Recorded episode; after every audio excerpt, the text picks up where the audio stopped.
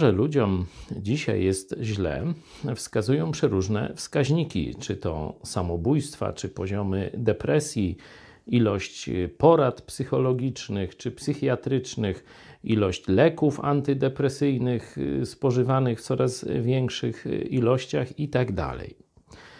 Warto więc postawić sobie fundamentalne pytanie: dlaczego, choć mamy tyle różnych pomocy farmakologicznych, psychologicznych itd., no to ludziom jest coraz gorzej? Myślę, że tutaj logicznym wnioskiem jest, że przyczyna musi być prosta i bardziej fundamentalna niż zwalczają pigułki czy wizyty na kozetce u psychologa. By ją znaleźć, myślę, że warto e, odwołać się do najczęściej czytanej książki psychologicznej.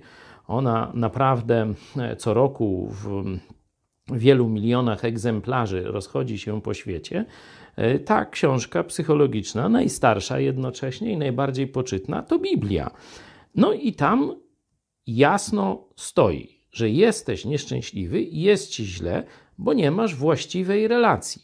I nie chodzi o relację z dziewczyną czy z chłopakiem, z kimś daleko ważniejszym. Otwórz sobie na przykład list do Efezjan, drugi rozdział, i tam jest opis właśnie ciebie, nie mający nadziei i bez Boga na świecie. Ale jeśli przez Chrystusa przyjdziesz do Boga, to taki opis się pojawia. Tak więc, dziewiętnasty werset drugiego rozdziału, tak więc już nie jesteście obcymi i przychodniami, lecz współobywatelami świętych i domownikami Boga.